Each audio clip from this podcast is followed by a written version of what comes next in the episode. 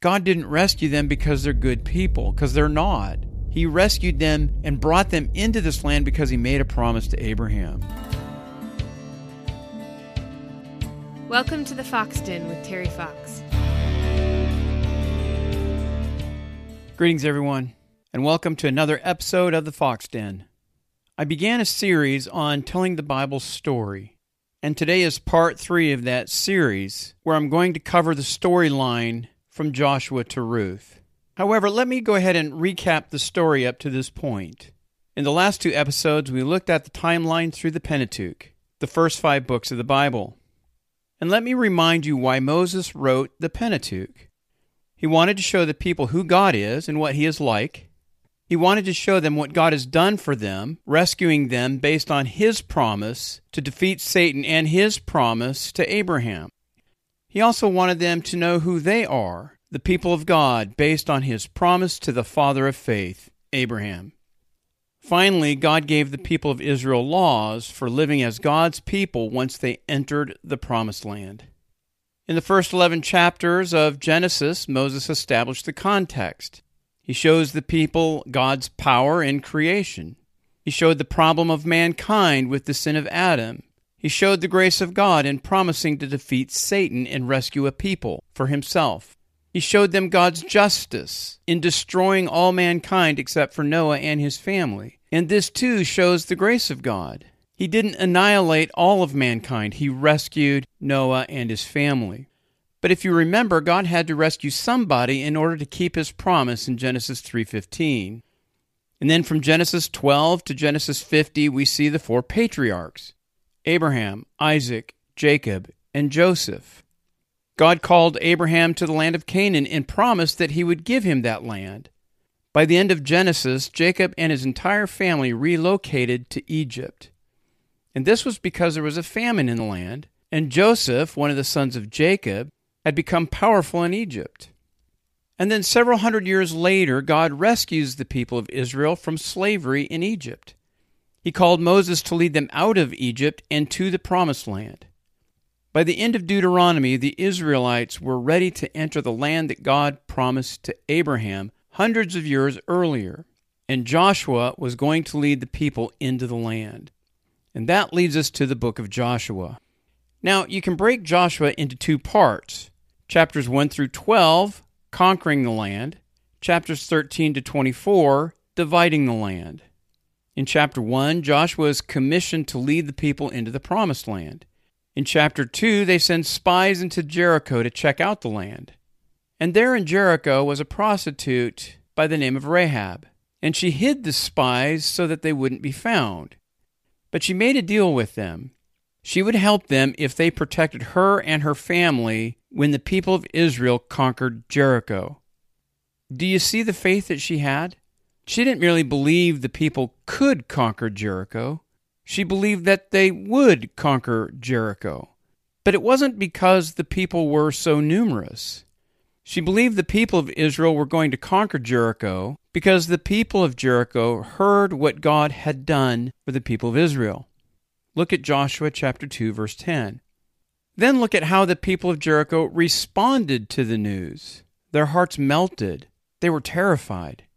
But hear the confession of Rahab in Joshua 2:11. The God of the Israelites is the God of heaven and earth. What a simple act of faith. So Rahab helped the spies because she believed God was going to conquer Jericho, and she made a deal with the spies to save herself and her family. Now, this may seem like a small act of faith and perhaps even cowardly. She did this to protect herself and her family. But the New Testament paints Rahab in a very positive light. You see, she's a hero. And if you look at Matthew chapter 1 verse 5, you'll see that she's an ancestor of Jesus Christ. She's also mentioned for her faith in Hebrews chapter 11 verse 31. So Rahab helps the spies and they return and they give a report. So Israel crosses the Jordan River and they conquer Jericho. Now, this victory was clearly from God. The city was surrounded by a wall, but God promised the people that he would give them the city. We see that in Joshua chapter 6 verse 2. And then take a look at Joshua chapter 6 verses 20 and 21. The priests blew trumpets and the people shouted, and the walls of Jericho fell.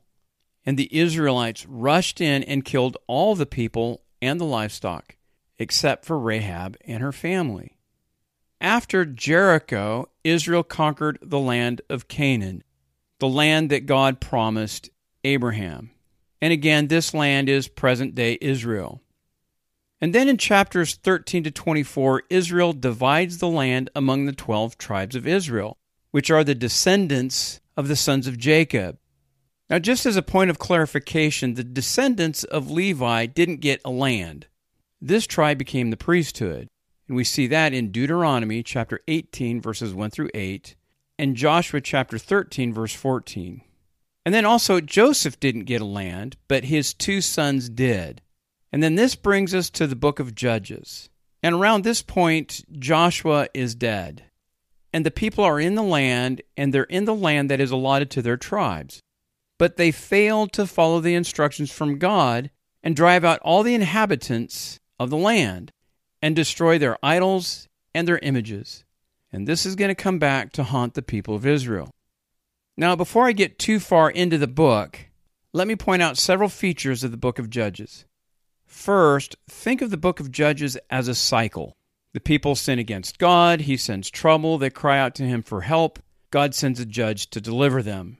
We're going to see this pattern over and over in the book of Judges. And then, second, in the book of Judges, think of a judge as a military leader or a rescuer. In this instance, he doesn't judge legal cases. And third, the end of Judges captures the attitude of the people of Israel in the land. Take a look at Judges chapter 21, verse 25. The people did what was right in their own eyes. And this is the heart of all of us, which we get from Adam. By nature, we hate God, and we want to be God ourselves. Remember how Eve was tempted. Satan told her, God knows you'll be like him. By nature, we don't want to submit to God, and neither did the people of Israel. However, had they followed God's instructions, things would have gone much better for them. Now, before you think that God punished the people for small infractions, look at what Judges chapter 2 verse 11 says. They did evil in God's sight and served the Baals or the false gods. They rejected the God who brought them out of slavery. And this is a violation of the first and second commands in the Ten Commandments. Notice how fast the people of Israel rejected God after entering the land. And this is why God told them to destroy the idols and images. He knows our hearts are drawn to false gods. And this is why our salvation is 100% dependent on God.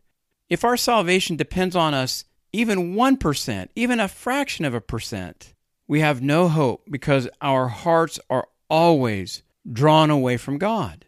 None of us would seek for God on our own. And notice also the stubbornness of the people. God raised up judges to deliver them from those who plundered them, but they didn't listen to the judges. We see that in Judges chapter 2, verses 16 and 17. Because the people transgressed God's covenant, God didn't drive the nations out of the land. We see that in Judges chapter 2, verses 20 and 21. And he tells us why. He will test them to see if they will walk in the ways of the Lord. And here's a spoiler alert they don't. As we move through the book of Judges, we see a recurring theme. The people did what was right in their own eyes. Now, it's easy for us to criticize the people of Israel for quickly abandoning God and engaging in wickedness, but their hearts are the same as ours. Their hearts are prone to evil due to their relationship with Adam, and we're no different. So, how did God respond to them? He sent nations to trouble them. And notice that God is the one who sent the nations to conquer the people of Israel. For example, Judges 3 8 he sold them into the hand of the king of Mesopotamia. And in Judges 3, verse 13, he gathered people from Ammon and Amalek to defeat the people. So we see this pattern throughout Judges. And keep in mind that it is God who rescues his people through a judge. For example, look at how God defeated the Midianites. God called Gideon to rescue his people. And we see in Judges chapter 7 that Gideon gathered 300 men, and he divided them into three companies, and each man had a trumpet and a pitcher with a torch inside. And they surrounded the camp of the Midianites. When Gideon blew his trumpet, all the men blew their trumpets, and they broke the pitchers with the torches in them. And the Midianite army responded in fear, and many of them killed each other, and the others fled. And Israel pursued them, and they defeated them. Now picture what happened. It's dark. You're in the camp. And then all of a sudden, there's trumpets blaring all around you, hundreds of trumpets, and hundreds of torches surrounding you, coming at you. You would likely assume that it is thousands of soldiers coming to defeat you. And in the confusion and at night, you wouldn't be able to see if the people around you were friend or foe. So God used this strategy to defeat the Midianites. He used the enemy against themselves. You see, God gave them the victory. Now, there is another judge that's well known. Not going to cover the story, but just so you get to know this person in the right context. And that judge's name is Samson. And his story is in Judges chapter 13 to 16. And one thing I do want to mention is that God gave him the strength to defeat the Philistines. He prayed in Judges 16, verse 28, and we see in verse 30 that he caused the temple to fall, defeating the Philistines. Now, things didn't get better after Samson. In fact, things got worse. Wickedness in the land reached the same level as Sodom. Men from the tribe of Benjamin acted wickedly, and you see that in Judges chapter 19, verse 22. And their conduct was parallel to the men of Sodom in Genesis chapter 19, verse 5. And that brought conflict between tribes of Israel. Now, the span of time of the book of Judges is about 300 years. And again, the last verse of the book of Judges shows us the heart of the land. Everyone did what was right in their own eyes. And this brings us to the book of Ruth. Now, the story of Ruth is not a continuation of the Bible story following the book of Judges. It actually occurs during the time of the Judges and fairly closely to the beginning of that time. It begins with an Israelite woman named Naomi. And she had a husband and two sons, and they lived outside the promised land in Moab. Now, Moab is not part of Israel, and it was located southeast of the Dead Sea and her two sons married women from Moab. Now, let me tell you about Moab. We find the origin of Moab in the book of Genesis. It's a smaller story in Genesis, so I didn't cover it back in episode 52. However, I think it plays an important role in this story. If you remember in Genesis, Lot, Abraham's nephew, fled Sodom, and then God destroyed Sodom and Gomorrah. And Lot's wife looked back and turned into a pillar of salt, so only Lot and his two daughters survived. Now, thinking there were no men available, the daughters schemed to maintain the descendants of Lot. So the daughters got their father drunk at night, and they laid with him.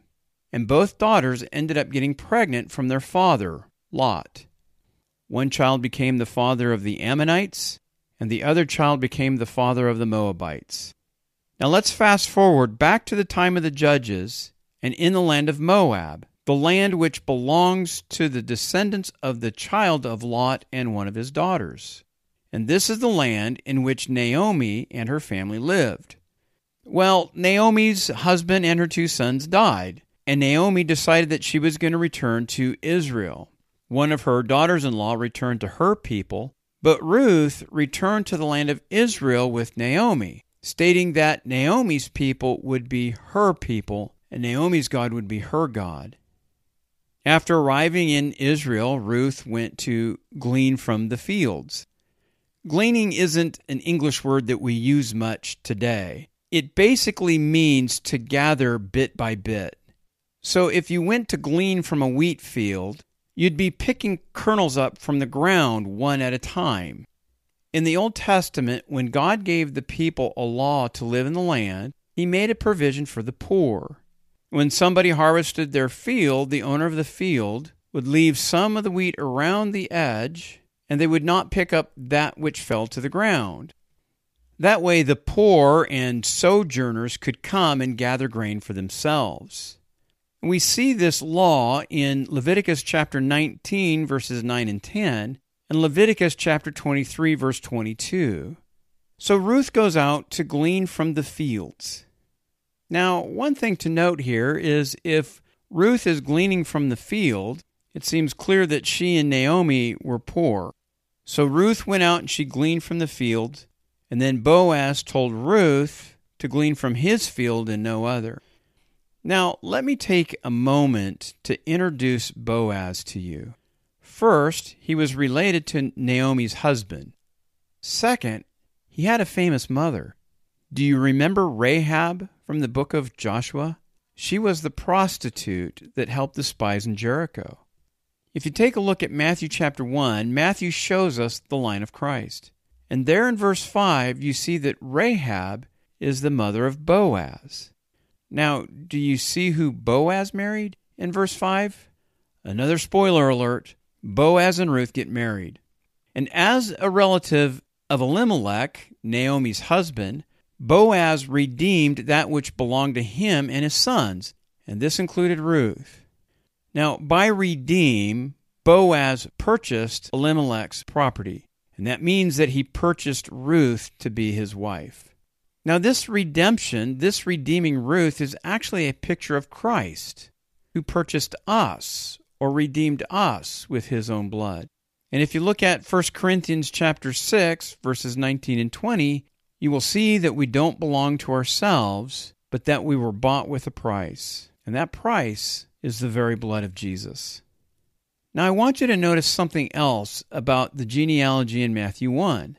Rahab and Ruth are only two of four women named in the entire genealogy. And Rahab and Ruth are Gentile women. They're not Israelites.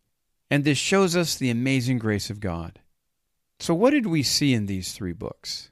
Well, we see that God kept his promise, people entered the land. Second, we see the sinfulness of the people.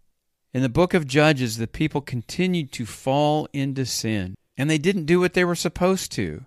They didn't drive the inhabitants out of the land. God didn't rescue them because they're good people, because they're not. He rescued them and brought them into this land because he made a promise to Abraham. And how quickly they turned from the God who brought them out of the land of slavery and they turned to false gods. But remember, our hearts are no different. Apart from the work of the Holy Spirit, we would forsake God in a heartbeat. And third, we get a glimpse of the amazing grace of God. God kept his promise, even though the people turned away from him. You see, God is faithful, even when we're unfaithful. And we see his grace toward people like Rahab and Ruth. And then finally, we see that God preserves the line of Christ, which is necessary for him to keep his promise to defeat Satan and to keep his promise he made to Abraham. Well, if we look at these books, especially judges, things aren't looking good. The people continue to fall into heinous sins. But don't worry, our salvation isn't based on our conduct or good works. Our salvation is based on the promise of God in Christ, and He cannot lie.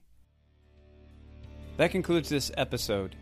If you have any questions, please email me at terry at thefoxdenjournal.com. If you enjoy the Fox Den, please leave a positive review and share this podcast with others. And if you haven't done so already, please subscribe. The Fox Den is a member of the Society of Reformed Podcasters. Thanks for listening, and remember, faith comes by hearing.